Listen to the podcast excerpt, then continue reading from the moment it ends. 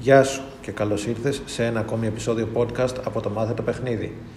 Σε αυτό το επεισόδιο θα μιλήσω για την πλοκή της αλληλεπίδρασης.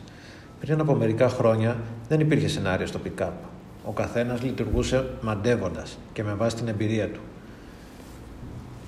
Το τι θα έκανε στην αρχή, τι θα έκανε στη συνέχεια και τι θα έκανε στο τέλος ήταν καθαρά προϊόν της φαντασίας και της έμπνευσης που θα είχε ο καθένας εκείνη τη στιγμή. Πλέον όμως υπάρχει σενάριο και αυτό χάρη στον Μίστερη και τη μέθοδό του που όλοι γνωρίζουμε η οποία μας έδειξε ποια είναι τα στάδια της αλληλεπίδρασης από την πρώτη γνωριμία μέχρι τη δημιουργία και την αρχή μιας σχέσης. Κάθε αλληλεπίδραση έχει μια αλληλουχία γεγονότων τα οποία πρέπει να συμβούν έτσι ώστε αυτή η αλληλεπίδραση να μπορέσει να προχωρήσει μπροστά. Όπως δεν μπορείς να πας στον τέταρτο όροφο ενός κτηρίου χωρίς πρώτα να περάσεις από τον πρώτο, το δεύτερο και ούτω καθεξής, έτσι δεν μπορείς να πας στο τελευταίο στάδιο μιας αλληλεπίδρασης χωρίς να περάσεις από τα πρώτα στάδια.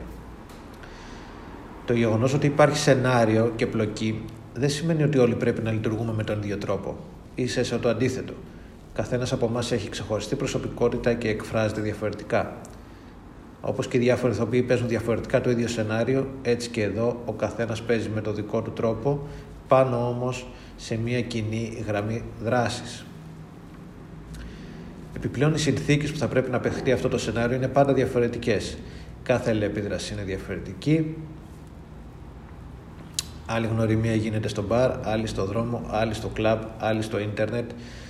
Ε, υπό διαφορετικές συνθήκες είναι διαφορετικά τα πρόσωπα τα οποία ε, έχεις απέναντί σου κάθε φορά και είναι διαφορετικό το πλαίσιο στο οποίο διαδραματίζεται αυτή η γνωριμία και αυτή η αλληλεπίδραση. Ε, και αυτό είναι που κάνει κάθε αλληλεπίδραση ξεχωριστή και αυτό είναι που αποτελεί και τη μαγεία του παιχνιδιού. Εκτός όμως από το να ξέρεις ποιες είναι οι φάσεις της αλληλεπίδρασης, απλά σαν ένα γεγονός, πρέπει να καταλάβεις τη σημασία τους, καθώς επίσης και το σκοπό που εξυπηρετεί κάθε φάση. Πάμε επομένως να δούμε κάθε βήμα αναλυτικά.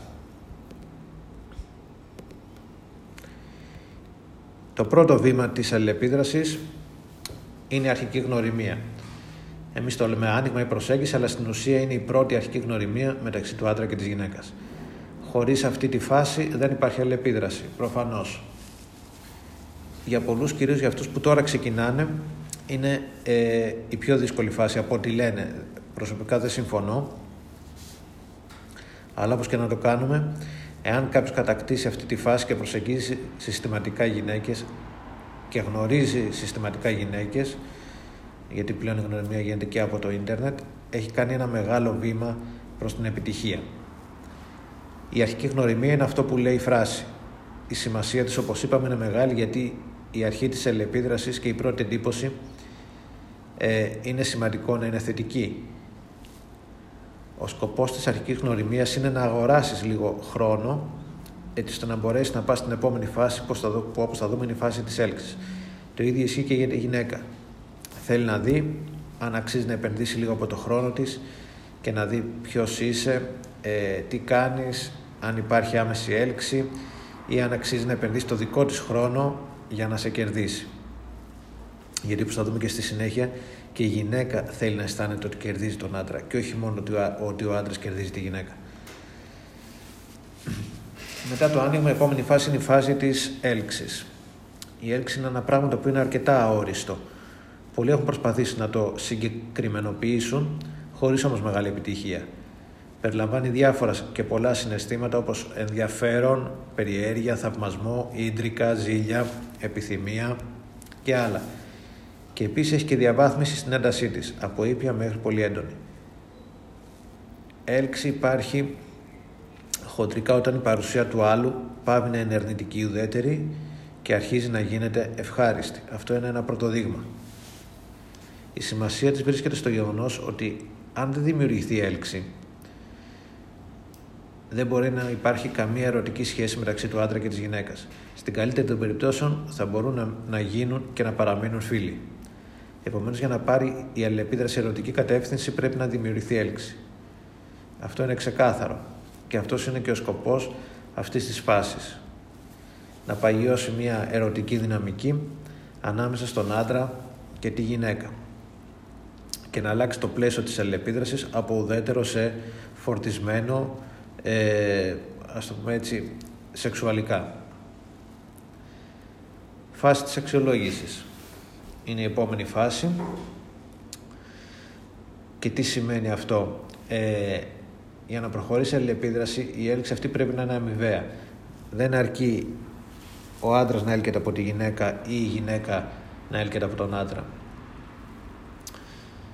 Ε, χρειάζεται να γίνονται και τα δύο. Επομένως, εάν στη φάση της έλξης ο άντρας κατάφερε να δημιουργήσει, κατάφερες να δημιουργήσεις έλξη της γυναίκας για εσένα και η γυναίκα θέλει να νιώσει ότι ο άντρας έλκεται από αυτήν.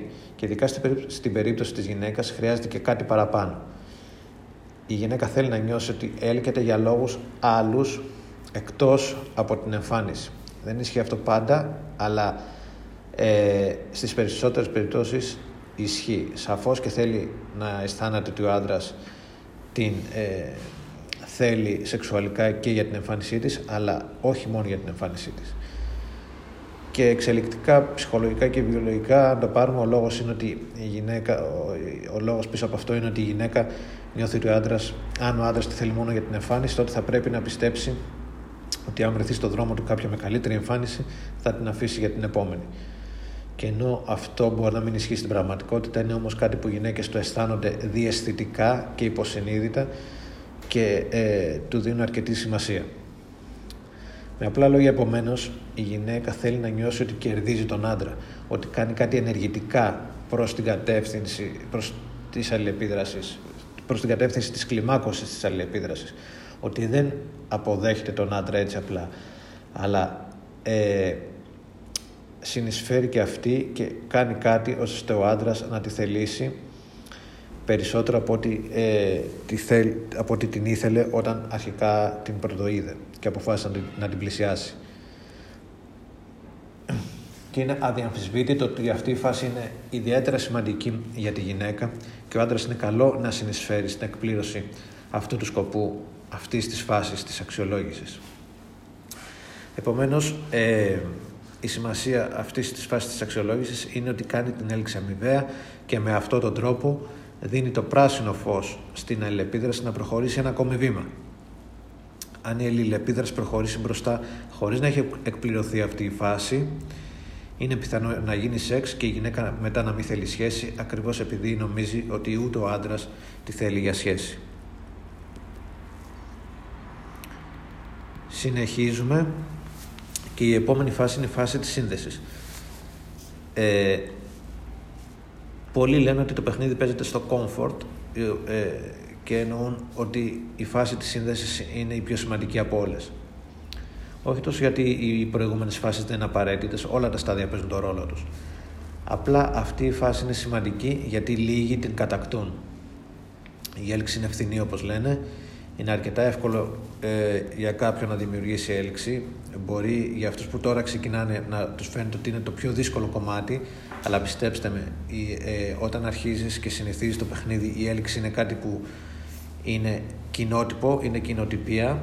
Ε, όταν γίνεις καλός θα το καταλάβεις, αυτό είναι σαν μια γυναίκα εμφανίσιμη, δεν χρειάζεται να είναι δεκάρι, μια απλά εμφανίσιμη γυναίκα αισθάνεται ότι όπου και να πάει θα υπάρξει θα υπάρξουν άντρες που θα τη θεωρούν όμορφη και θα τη θεωρούν ωραία, έτσι και αυτός που είναι, έχει, απο, έχει κατακτήσει ένα καλό επίπεδο στο παιχνίδι, θα ε, συνειδητοποιήσει ότι το να δημιουργήσει έλξη σε κάποια ή κάποιες γυναίκες σε, στο χώρο που βρίσκεται δεν είναι τόσο δύσκολο. Είναι κάτι που συμβαίνει, είναι κάτι φυσικό. Επίσης, οι γυναίκες γενικά έλκονται από πολλούς άντρες. Δεν καταλήγουν όμως στο κρεβάτι με όλους αυτούς. Και η φάση που θα καθορίσει με, ποιους, με ποιον άντρα η γυναίκα θα προχωρήσει και θα κάνει το παραπάνω βήμα είναι η φάση της σύνδεσης. Και όπως και η φάση της έλξης, έτσι και η φάση της σύνδεσης περιλαμβάνει αρκετά συναισθήματα όπως η άνεση, το comfort που είπαμε πριν, η εμπιστοσύνη, το τέριασμα, το μοίρασμα τα οποία όλα μαζί συνθέτουν αυτό που λέμε σύνδεση. Η σημασία αυτής της φάσης είναι η εξής ότι η γυναίκα αρχίζει και αισθάνεται κάποιο είδους δέσιμο, έστω και σε μικρό βαθμό ε, κατά την πρώτη ε, γνωριμία αλλά έστω και αυτό το μικρό συναισθηματικό δέσιμο και η άνεση που αισθάνεται δίπλα στον άντρα είναι ικανά να την κάνουν να θέλει να προχωρήσει στο να κάνει σεξ. Αν η γυναίκα δεν νιώσει άνετα δίπλα στον άντρα, όσο και να έλκεται από αυτόν, δύσκολα θα προχωρήσει και να, για να κάνει σεξ. Και αν κάνει το πιο πιθανό είναι μετά να το μετανιώσει και να έχει το λεγόμενο buyer's remorse, δηλαδή τη μετάνοια του αγοραστή, να κάνει κάτι το οποίο μετά να το μετανιώσει. Και αφού έχουν ε, προηγηθεί όλες αυτές οι φάσεις, καταλήγουμε στη φάση του σεξ. Το σεξ για τη γυναίκα είναι πολύ σημαντικό. Όσο θέλει από τη μία να μην το κάνει ο άντρας μεγάλο θέμα και να θεωρείται κάτι φυσικό, τόσο από τη δική της μεριά είναι σημαντικό γιατί σηματοδοτεί το τέλος του φλερτ και την αρχή της σχέσης.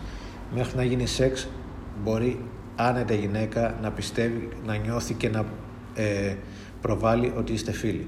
Μετά το σεξ αυτό πάβει να ισχύει και από φιλική σχέση γίνεται ερωτική και το ξέρει και η ίδια, αλλάζει η δυναμική της σχέσης από το σεξ και μετά.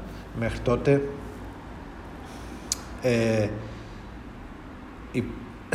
μπορεί την επένδυση που έχει κάνει ε, να την πάρει πίσω. Μετά το σεξ ε, θα το σκεφτεί 10 φορές περισσότερο να κάνει πίσω γιατί ακριβώς αισθάνεται ότι έχει επενδύσει ήδη αρκετά σε αυτή τη γνωριμία. Επομένως, για να συνοψίσουμε, η πλοκή της ελεπίδας περιλαμβάνει τα παρακάτω βήματα, τις παρακάτω φάσεις, οι οποίες είναι συγκεκριμένες και διακρατές. Το άνοιγμα, την αρχική γνωριμία, την έλξη, την αξιολόγηση, τη σύνδεση και το σεξ. Ακόμα και αν η γυναίκα θέλει μόνο σεξ, θα πρέπει να περάσει συναισθηματικά από τις παραπάνω φάσεις, λίγο διαφορετικά σίγουρα, ίσως να παίζει μεγαλύτερο ρόλο η έλξη, όμως σε κάποιο βαθμό θα πρέπει να εκπληρωθούν όλες οι παραπάνω συνθήκες. Ε, Επομένως, τώρα ξέρεις ποια είναι τα γεγονότα που πρέπει να συμβούν από την αρχή μιας καινούργια γνωριμίας μέχρι το τέλος της αλληλεπίδρασης και την αρχή μιας σχέσης. Αυτό είναι το επίπεδο των γεγονότων, το σενάριο.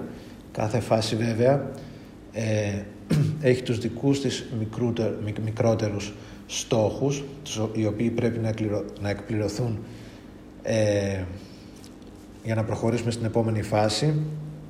Και είναι καλό να τους γνωρίζουμε και να εμβαθύνουμε ακόμη περισσότερο γιατί αυτή η στόχη και η αλληλουχία των φυσικών στόχων είναι αυτό που θα μας ε, είναι η πηξίδα, είναι οι γραμμές του τρένου πάνω στις οποίες κινούμαστε ώστε ε, να δημιουργήσουμε στη συνέχεια το συναισθηματικό κομμάτι της αλληλεπίδρασης το οποίο είναι απαραίτητο για τη δημιουργία οποιασδήποτε σχέσης.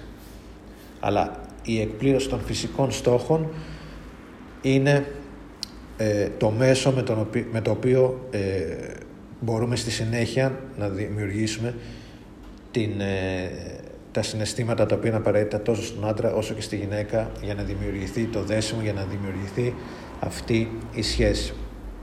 Σε κάποιο άλλο επεισόδιο ε, θα εμβαθύνω ακόμη περισσότερο και θα αναλύσω τους στόχους αυτούς ε, μέσα σε κάθε μεγάλη φάση της αλληλεπίδρασης ώστε να, γίνει, ώστε να υπάρχει μεγαλύτερη εμβάθυνση και να αρχίζει και να αρχίσει να πέφτει, να ανοίγουν οι κουρτίνες και να πέφτει περισσότερο φως ε, στο ποια είναι η εικόνα και ποια είναι η πραγματική αλληλεπίδραση και ποια είναι η πραγματική πορεία και εξέλιξη της αλληλεπίδρασης. Ε, αλλά συνοπτικά αυτό είναι το σενάριο, είναι σημαντικό να το γνωρίζεις, είναι ένας πολύ καλός αρχικός μπούσουλας και πάνω σε αυτό το σενάριο ο καθένας μπορεί να παίξει με το δικό του ατομικό τρόπο προσπαθώντας να εκπληρώσει τους σκοπούς κάθε φάσης και να πάει την αλληλεπίδραση μπροστά. Ε, όπως είπα είναι πολύ σημαντικό να γνωρίζουμε καλά το σενάριο γιατί με αυτόν τον τρόπο έχουμε στο μυαλό μας την πηξίδα που μας δείχνει τη σωστή κατεύθυνση. Τώρα πλέον μπορείς να βγεις έξω και να έχεις στο μυαλό σου τη γραμμή της αλληλεπίδρασης από την αρχή μέχρι το τέλος, το οποίο από μόνο του σου δίνει ένα τρομερό αβαντάζ, ένα τρομερό πλεονέκτημα ε, για το πώς θα κινηθείς όταν βρίσκεσαι έξω και γνωρίζεις γυναίκες. Όπως είχα πει, θα προσπαθώ να κρατάω τα επεισόδια χαμηλά σε χρόνο και πλούσια σε πληροφορία και, και value. Επομένως, κλείνω εδώ. Ελπίζω να σου άρεσε, να σε βοήθησε. Ευχαριστώ πολύ και θα τα πούμε ε, στο επόμενο επεισόδιο.